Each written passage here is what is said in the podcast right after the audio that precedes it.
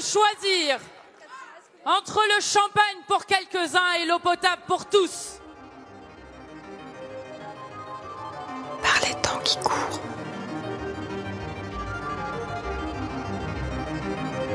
Marie Riche.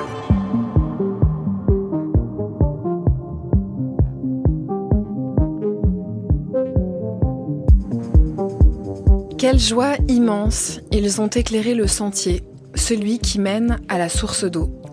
La lune m'appelle, illuminant le sentier, celui qui mène à la source d'eau. Le chat danse, le sentier trouvé. Nous sommes enivrés, enivrés d'eau. Immense joie et célébration, bénéfice des ancêtres. Ils montrent le chemin qui mène à l'eau. La pluie est tombée, la fleur fanée esquisse des pas de danse, elle sourit, sous le regard amusé du chat. Nous pouvons désormais boire, protégeant cette eau, dressant son lit, le lit de la source. C'est une traduction possible de votre, chanson Nope, extrait de votre dernier disque Big Bassi.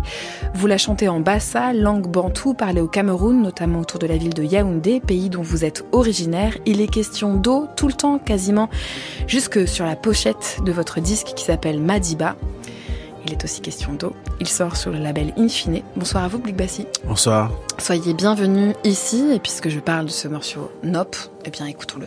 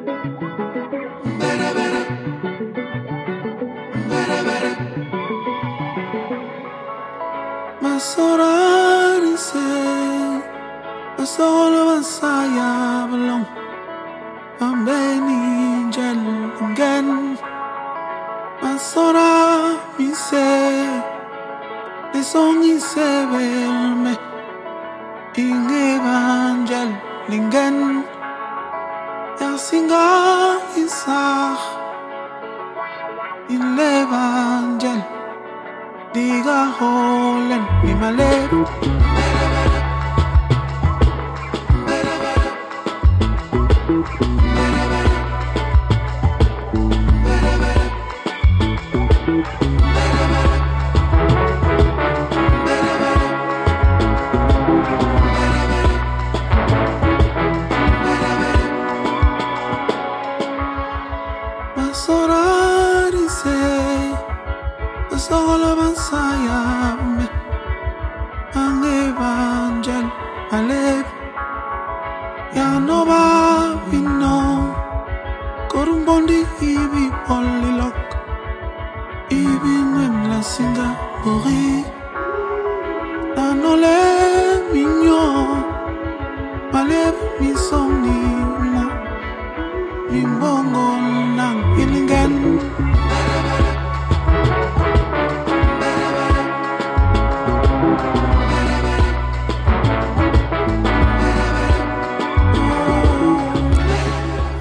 donc euh, dans l'émission et dans votre album Blick Bassi par ce morceau Nope.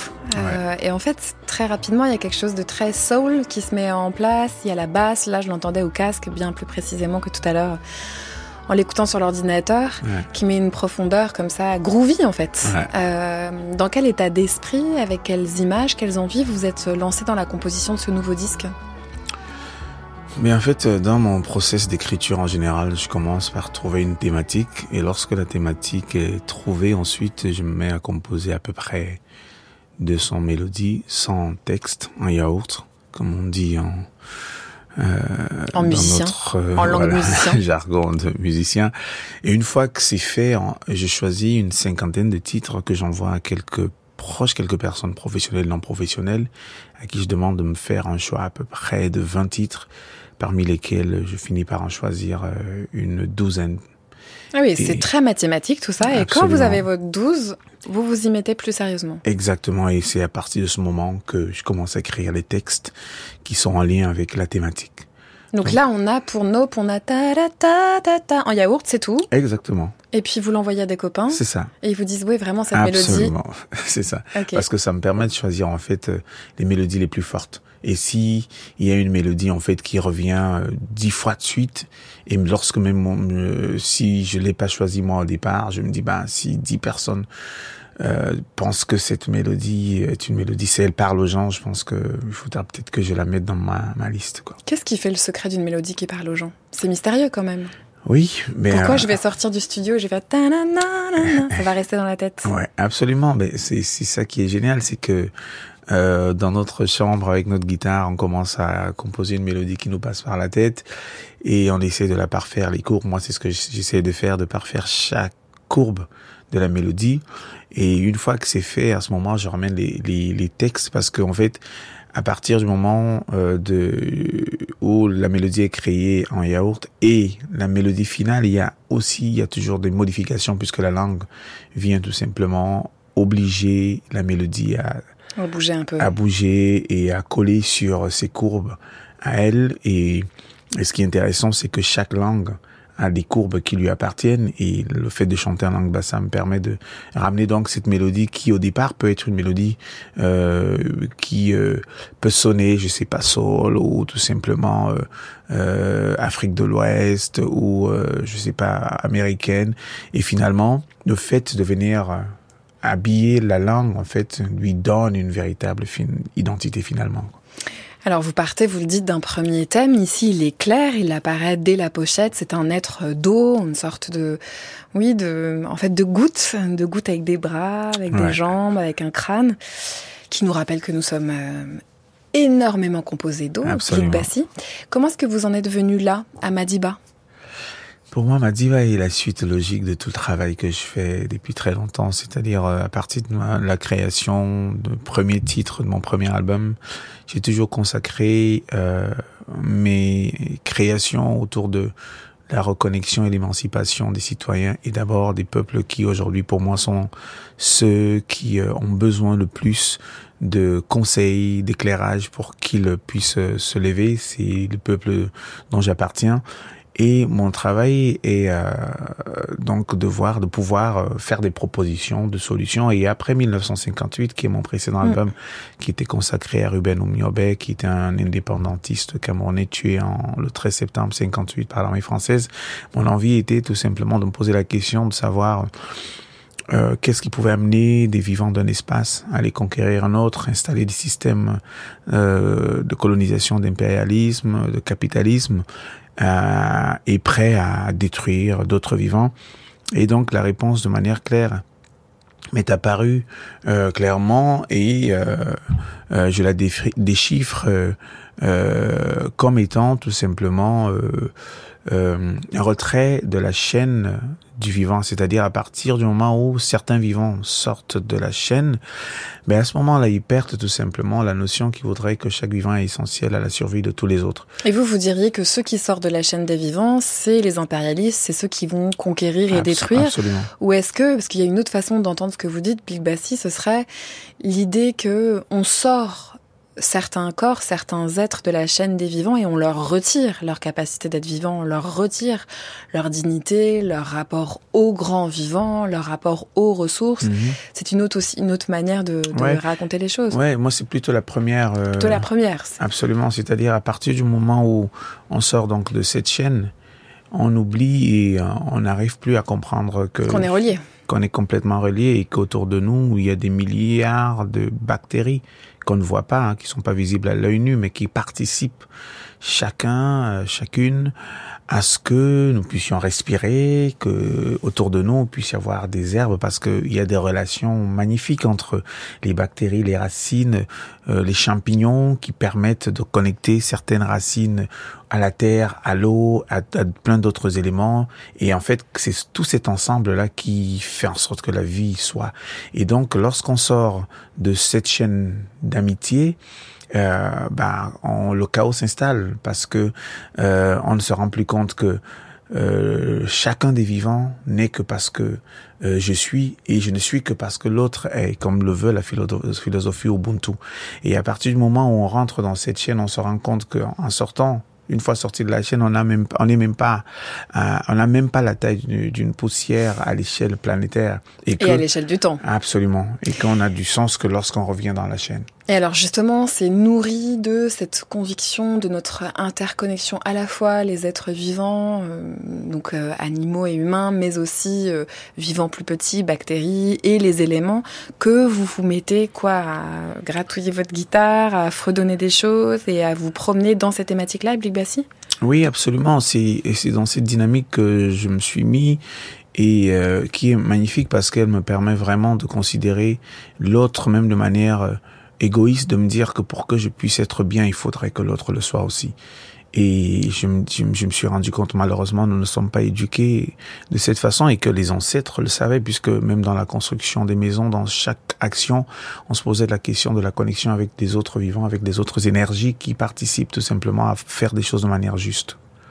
On va parler d'écriture et on va aller pour cela chercher la voix d'un grand romancier italien. Il s'appelle Eri De Luca et il dit que pour écrire, alors lui c'est de la littérature, mais vous mhm. allez nous dire ce qu'il en est, parce que vous écrivez vous aussi des romans, Blic Bassi, mais ce qu'il en est pour la musique. Il dit qu'il entend des voix. Pour moi, l'écriture est une euh, écouter une voix. La mienne ou celle de, du personnage que je suis en train d'écrire. Si j'arrive à l'écouter, alors je peux écrire. Sinon, je laisse tomber. J'avoue le fait que j'entends les voix.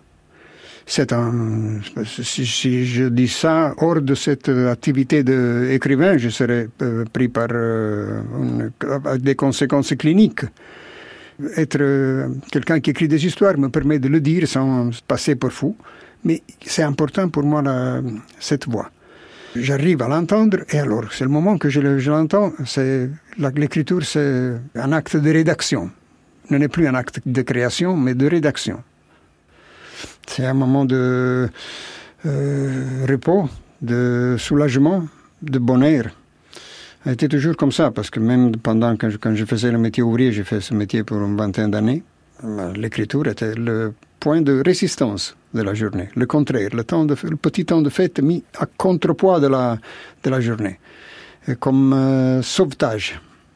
Démonstration que j'avais pas perdu toute la journée euh, avec, la, avec le, travail et l'effort physique. J'avais gardé quelque chose pour moi. Et cette chose justifiait ma, ma journée. C'est la voix d'Eri De Luca en 2014 qui dit qu'il entend des voix. Alors, il dit plein de choses dans cette archive. Euh, peut-être commencer par l'idée que écrire n'est plus le moment de création, mais le moment de rédaction. Finalement, c'est un moment où il se fait le réceptacle de ce qui le traverse, si je le mhm. comprends bien. Est-ce que c'est un processus qui est similaire à celui que vous vivez dans l'écriture de chansons qu'on a commencé mhm. à évoquer avec vous, euh, Bassi? À partir du moment où les mots viennent se loger dans le yaourt, quoi. Oui, en fait, je, je, comprends très très bien ce qu'il dit parce que euh, mais moi, je pense toujours être chanceux de pouvoir euh, rentrer dans ce moment de création qui est incroyable. Moi, à partir du moment où je décide de faire un disque, mon cerveau euh, reçoit l'information et en fait entend chaque information comme euh, euh, dans le cadre, il la renvoie dans le cadre de ce que j'ai envie de créer. Et à ce moment-là, j'entends des choses, des voix comme il dit, mais je vois des scènes aussi. C'est pour cela que, euh, en général, dans l'écriture de mes chansons, je rentre, je suis euh, pluriel. Je rentre dans différents personnages. Parfois, je peux être une fleur, je peux parler à sa place. Parfois, je peux tout simplement où elle parle à travers moi. Euh, parfois, c'est un chat, c'est un animal qui parle à travers moi, ou c'est un ancien, c'est un vieillard qui parle à travers moi. Et ces moments-là sont magnifiques et je me le disais encore il y a quelques jours. je, sors du Cameroun, je suis rentré ce matin et, et là-bas, je suis parfois confronté à régler pas mal de problèmes de notre société. Et il y a des moments lorsque je rentre dans ma chambre le soir et que je me retrouve donc euh, avec ma guitare, avec mon instrument, ou bien tout simplement je décide d'écrire, de repartir dans mon écriture de scénario, des choses que je suis en train de préparer. Et là, je repars, je rentre dans un espace magnifique parce que il y a énormément de belles choses, de lumière, de fleurs, de des choses qui dans notre monde réel entre guillemets n'existent pas. Et ce monde-là, il devient comme un monde fantastique en fait où tout est réel également et euh, où on est comme un enfant parce qu'autour de nous gravite énormément de choses. Et je me disais que je me sentais chanceux parce que je, je, je, me dis, euh, je, je, souhaiterais à chaque personne de, de pouvoir vivre ces moments parce que il, on sort en fait euh, de la problématique euh, matérielle et élémentaire dans laquelle parfois nos sociétés peuvent se retrouver et à partir du moment où on rentre dans ce monde-là qui existe aussi et qui est réel. Bien hein, sûr. C'est magnifique. On entendait dans la voix d'Hérédé Luca l'idée aussi d'un contrepoids, d'un refuge. Alors lui, il parlait de 20 ans d'activité d'ouvrier et comment le moment d'écriture, finalement, dans le balancier de son existence, faisait que c'était OK, qu'il pouvait supporter la dureté du travail. Mhm. En vous écoutant, Blik Bassi, quand, quand, vous parlez de ce petit moment après une longue journée où peut-être il y a eu des choses compliquées à Ouais, gérer, ouais. est-ce que c'est aussi une qualité de, de refuge un peu? Est-ce que c'est quel- quelque chose, aujourd'hui on parle beaucoup des safe places, mais est-ce que c'est un endroit plus, plus doux, plus facile à vivre? Ou est-ce que lui aussi, il est traversé d'orages et de difficultés? C'est- C'est c'est un, c'est c'est vraiment un espace euh, pour nous créateurs vraiment euh, magique. Euh, je, je me rappelle, on a pendant le Covid, on a j'ai euh, j'ai pas mal de responsabilités, euh, notamment je suis secrétaire général de la GAM, qui est la Guilde des artistes de la musique. Et je siège aussi au conseil professionnel du centre de la musique. Et pendant le Covid, on passait de grosses journées à discuter sur euh, les aides, comment créer des aides pour aider les artistes musiciens, qu'est-ce que les différents dispositifs à mettre sur, sur pied. Et c'était des journées parfois très dures parce qu'on passait huit heures à discuter sur Zoom et et donc, lorsqu'on finissait ça et que je me retrouvais, on l'a fait pendant des mois, et lorsqu'on ça s'arrêtait et que je me retrouvais le soir dans mon studio, que voilà, j'allumais la lumière, je prenais un truc à boire et je mettais la musique à faire la musique. Vraiment, je me disais, euh, je le souhaitais à tous les autres qui participaient parce que c'est un moment qui vient complètement rééquilibré, qui vient complètement contrebalancer effectivement et, et presque faire euh, faire petit tout tout le tout ce qu'on a, même si on a passé euh, euh, le plus grand nombre d'heures de la journée à, à faire cela. Lorsqu'on arrive là, en fait, c'est tellement puissant que ça vient complètement nous permettre de, de ne pas ressentir le poids. Et je me disais, vivre dans ce monde sans avoir ça, ça peut être très très compliqué. On va rester du côté des, des écrivains et des écrivaines. C'est la voix de Claudie Hunsinger qui va nous permettre d'aborder peut-être une dimension plus sombre de ce disque-là, parce que bien sûr, il y est question d'eau, et donc il y a à la fois toute la joie, le jaillissement, notre possibilité de nous en, de nous en régaler, de, de, de savourer le précieux cadeau que c'est de pouvoir avoir accès à l'eau. Et puis il y a toute sa perte. On va voir combien euh, Claudie Hunsinger dit qu'elle puise dans ce sentiment de la perte pour écrire. Le sentiment de la perte est quelque chose de très fort chez moi. Et c'est quelque chose qui s'est développé, amplifié, qui a pris un tour dramatique avec la perte de ce qui, de ce qui faisait la beauté du monde, c'est-à-dire sa, sa diaprure, entre guillemets, ce beau vieux mot ancien, diaprure. Quelque chose de, de varié, de, de divers. C'est le divers aussi de Ségalène, je pense. Diaprure. Je me demande s'il ne l'emploie pas, ce mot. Voilà, donc le sentiment de la perte, le sentiment de, que, que, que, tout vous est confié pour un moment, pas davantage. Et c'est à ces moments-là où l'on s'aperçoit que on ne sait pas comment sera fait le lendemain, on ne sait pas comment sera fait l'année qui vient, que malgré tout, c'est incroyable, malgré tout, dans les pires moments, il vous tombe dessus un sentiment qui fracture en effet le monde en deux et que j'appelle la joie. Quelque chose qui vous emplit d'une joie immense, qui est le simple fait et l'immense fait d'être en vie. Donc si je deviens une activiste, c'est pour la vie, à cause du chagrin et pour la vie.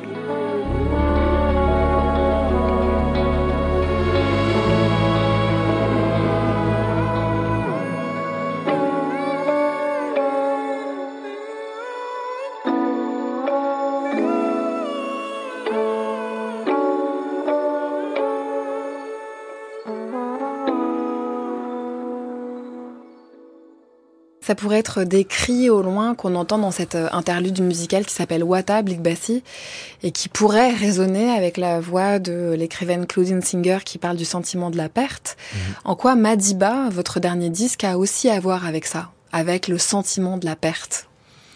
Ben, moi, pour, pour moi, Madiba, euh, c'est plutôt un, un, sentiment de, de, de vie. Et quand on parle de vie, pour moi, c'est c'est l'espoir, c'est c'est la beauté, c'est la générosité, et, et je pense que le nous nous ne profitons pas assez de ces moments euh, de cet espace, de ce lieu magnifique que la nature a décidé de nous ouvrir. La nature et les dieux ont décidé de créer de manière intelligente et en, intelligence collective, de nous proposer des choses magnifiques que nous, malheureusement, ne sommes pas éduqués à voir, comprendre.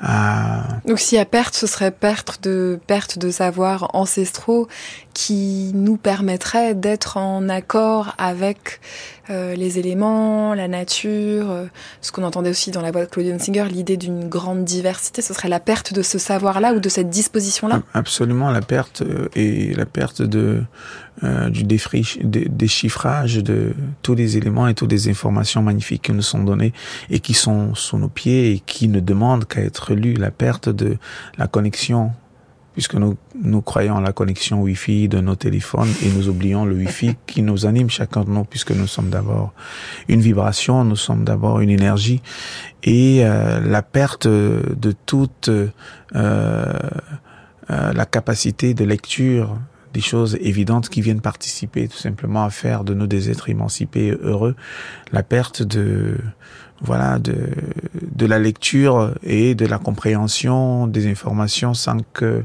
derrière on puisse nous expliquer ou que nous puissions comprendre exactement le langage, comme cette chanson qu'il y avait derrière où je n'ai pas besoin de mots. Mm. C'est voilà de juste de la voix, il y a des. Absolument, mm. c'est des vibrations qui peuvent être déchiffrées et si on n'a pas, lorsqu'on n'a pas encore perdu la capacité de pouvoir lire une émotion, de pouvoir la ressentir et sans besoin que ce soit traduit en, en une langue spéciale, puisque nous avons tous la capacité de pouvoir lire toutes les langues qui existent, mais nous ne sommes pas éduqués à ça et effectivement nous avons perdu toute la possibilité aujourd'hui de pouvoir rentrer en connexion et en vibration avec tout cela. Comment est-ce qu'on remet ça aujourd'hui en, comment faire vivre ça dans nos sociétés en éduquant et en, rappelant euh, aux uns et aux autres de faire vivre le wifi qui les anime. qui est-ce qui vous l'a transmis, vous, ce savoir, euh, Big Bassi? Ce savoir de la lecture de ce qui vous entoure? En fait, à un moment de ma vie, je me suis posé la question de savoir pourquoi est-ce que je faisais parcourir le monde en faisant la musique. Est-ce que je voulais laisser? Est-ce que c'était vraiment quelque chose que j'aimais? Pourquoi est-ce que je le faisais? Et me poser des questions existentielles aussi. Et de manière évidente, mon éducation m'a vraiment aidé puisque j'ai eu la chance de vivre dans, dans des villages où euh, il y avait des choses qu'on me faisait comprendre, que mon grand-père, que les oncles qui ont participé à mon éducation nous racontaient, nous euh, signalaient. Et à cette époque, je comprenais pas, j'étais gamin et donc beaucoup plus tard. Mais vous receviez Je recevais. Et euh, tout cela est resté dans mes souvenirs et donc dans ma mémoire. Et, et, on fait toutes ces informations, on construit ma démarche. Et donc aujourd'hui, plus tard, lorsque j'ai commencé à faire ce travail de compréhension de mon être, finalement, cela m'a permis de comprendre pourquoi est-ce que chaque chose avait un sens lorsqu'on partait à la chasse et qu'on entendait un oiseau qui chantait quelque part et qu'il me disait à chaque fois t'entends cet oiseau il y a un serpent venimeux le serpent l'oiseau et nous formons un triangle il dit ces informations-là, la nature a voulu que tous les vivants puissent se connecter, puissent être puissent que ces informations puissent être déchiffrées. Que malheureusement, quand on n'est pas éduqué à ça, bah, ça devient tout simplement du bruit. Comment est-ce que chacun de ces bruits euh, ce que nous appelons bruit, comme dans la musique, hein, est une note, est une mélodie qui a un sens et qui vient tout simplement pas faire euh, particule qui devient une particule qui forme l'ensemble d'une information. Et ça c'est vraiment dans ces euh, ces moments-là que j'ai appris, que j'ai euh, compris ça, mais beaucoup plus tard dans la recherche qui euh, m'a été imposée, euh,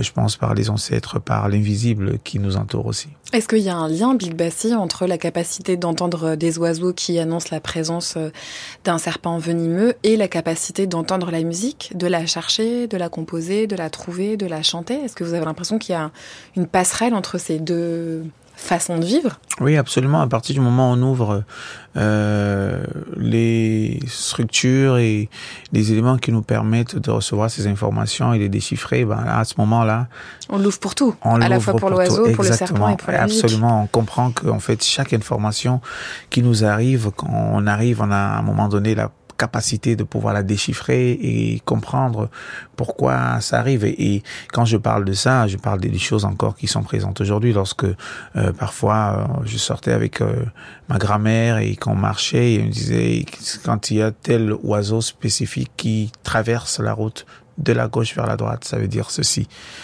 Et, et c'est, je trouvais ça magnifique. Hein. J'étais gamin et et aujourd'hui, quand je replonge dans toutes ces informations, ces lectures, là, on parle d'un mouvement d'un oiseau qui passe. Mais ce, cela est une information. C'est une information. Comment est-ce qu'on la déchiffre Et donc, à partir de ce moment, on se rend compte que l'herbe qui est devant chez nous, qui pousse et qui pousse vers une, vers euh, euh, euh, un sens ou vers l'autre, est une information aussi. Comment on arrive à la déchiffrer Bref, autour de nous, tout parle, tout nous parle, puisqu'on est connecté et ces informations, on les reçoit. Qu'est-ce qu'on en fait? Mais quand on est concentré, tout simplement, à vouloir trouver un travail, payer son loyer, alors on tourne le dos à toutes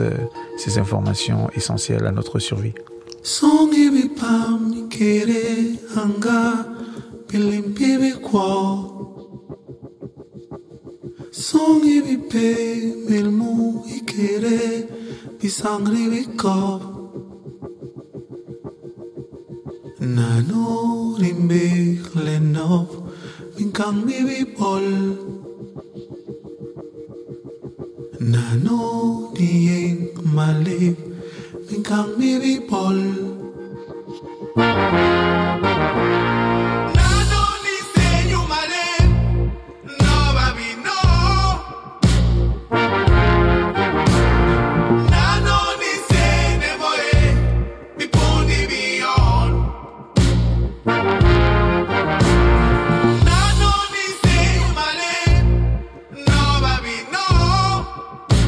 Bye.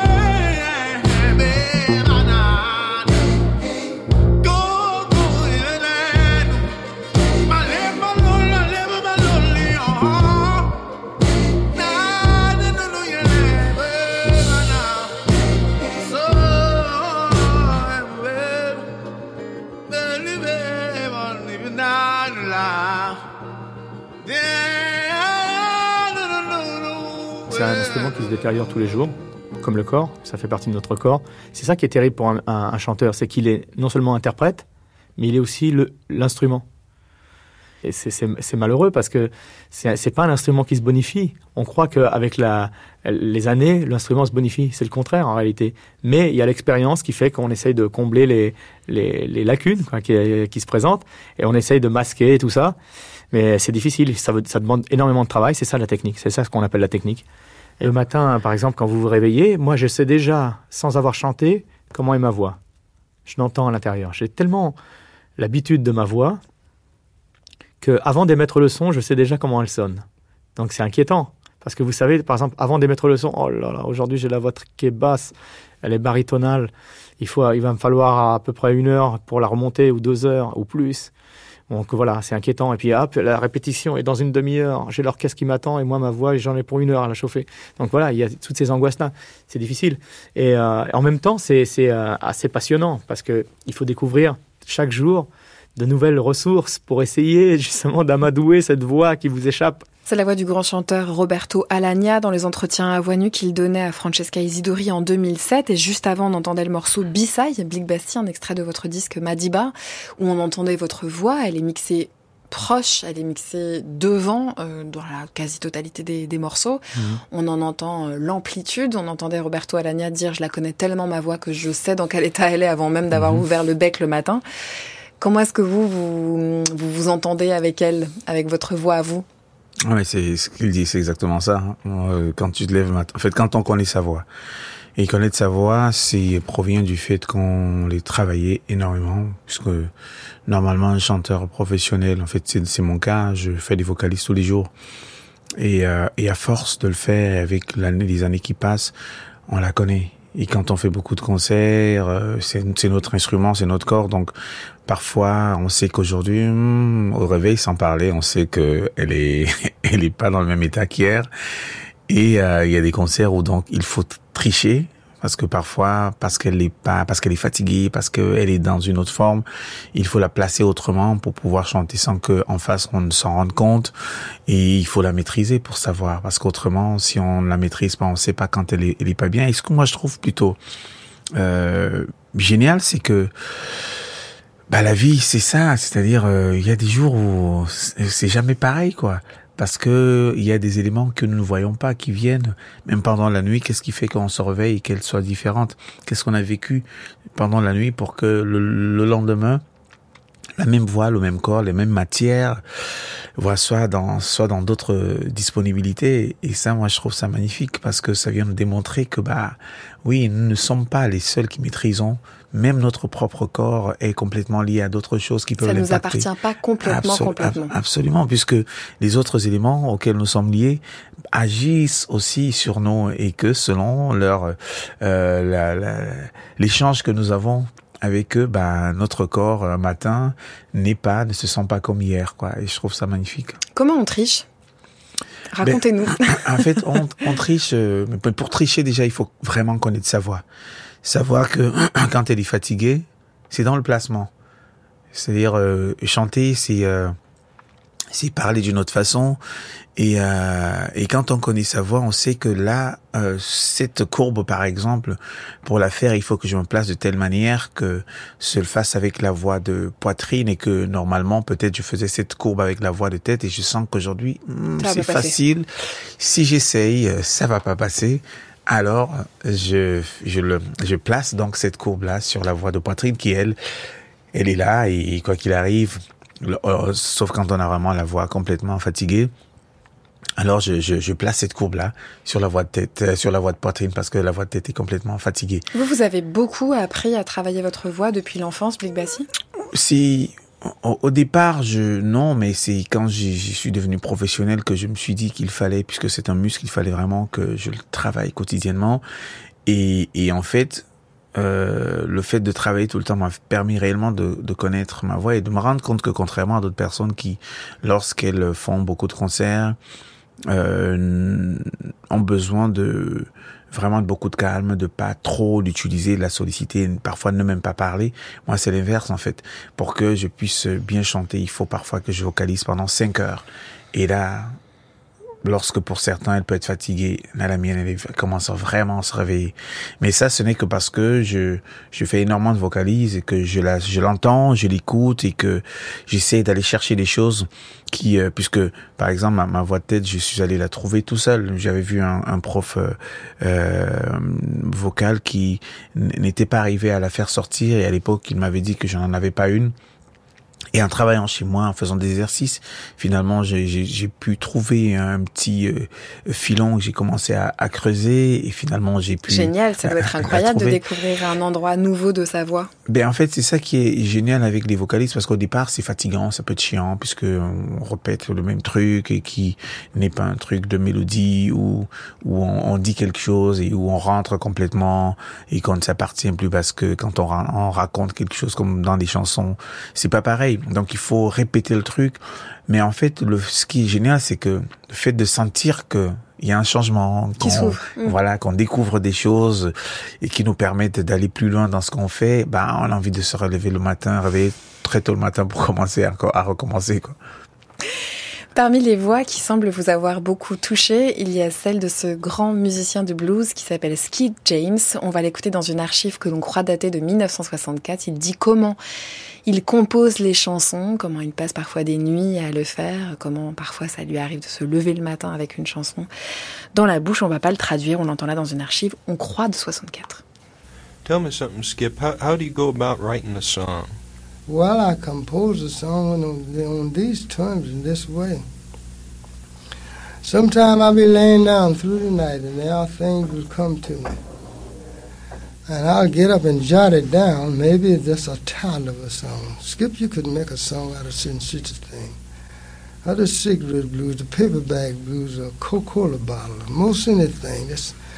And then uh, I get up and jot that down. Perhaps, maybe, the next morning I said, this title I suppose to compose a song of for this. And in my leisure time, I sit down and just look like things would come to me. I don't know why. Just just genes to that effect, or that's uh, that's something I don't know what I can't fathom that out. But yet and still, things will just come to me, and I can get up through the night sometime and jump up and start playing something I never heard. Well, you you take it. It's just like that. When I get the words composed, and then I put my own music to it. That will be fitting to my composing. Oh, let be the devil to be that woman, man.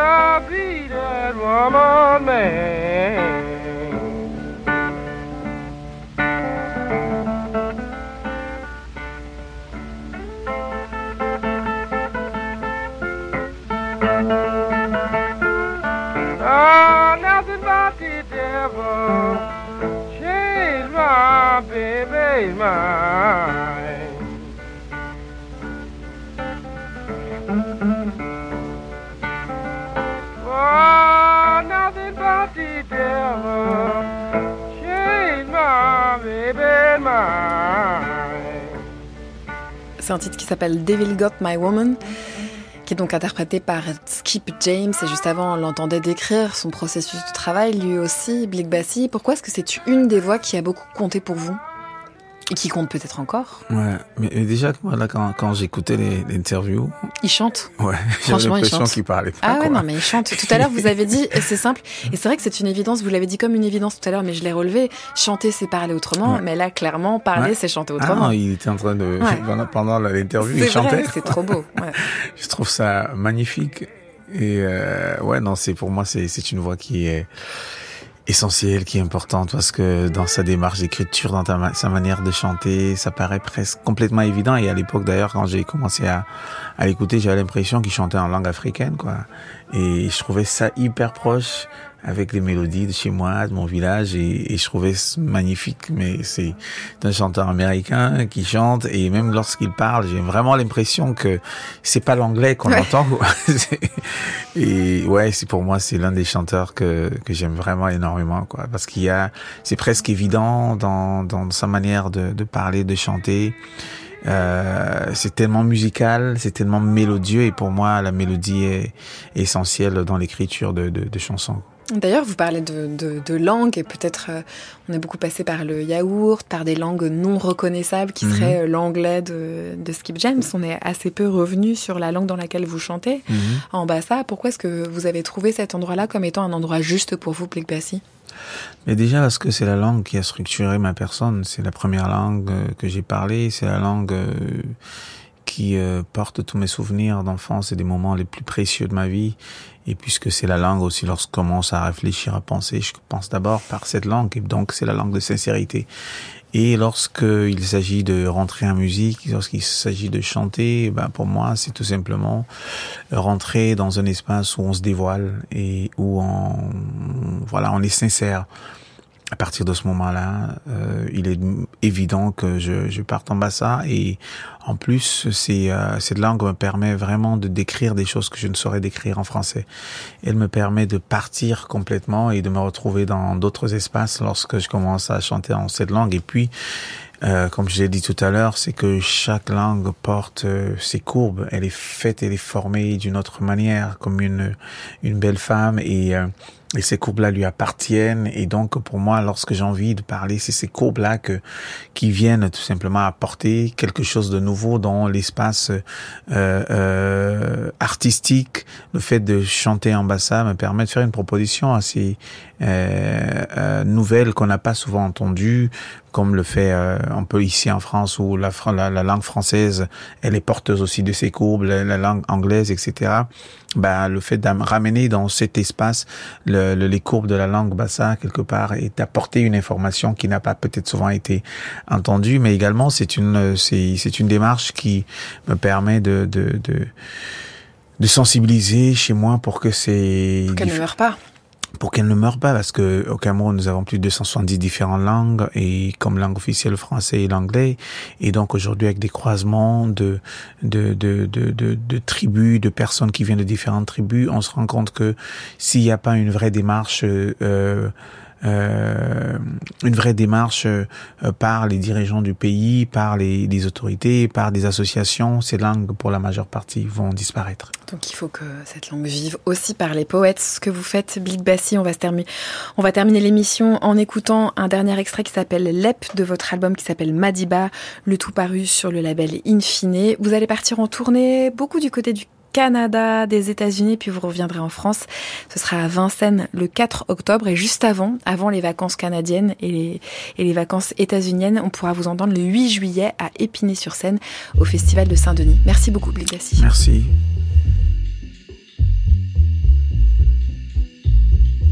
Singa, ibisek bes, jal mukiri peri tong malip. Singa, Ibisebenjok baso batene mungen bai. Singa Ibison malip malip di berin kerin chol matai Singa Ibitani mo basori nyok di hipie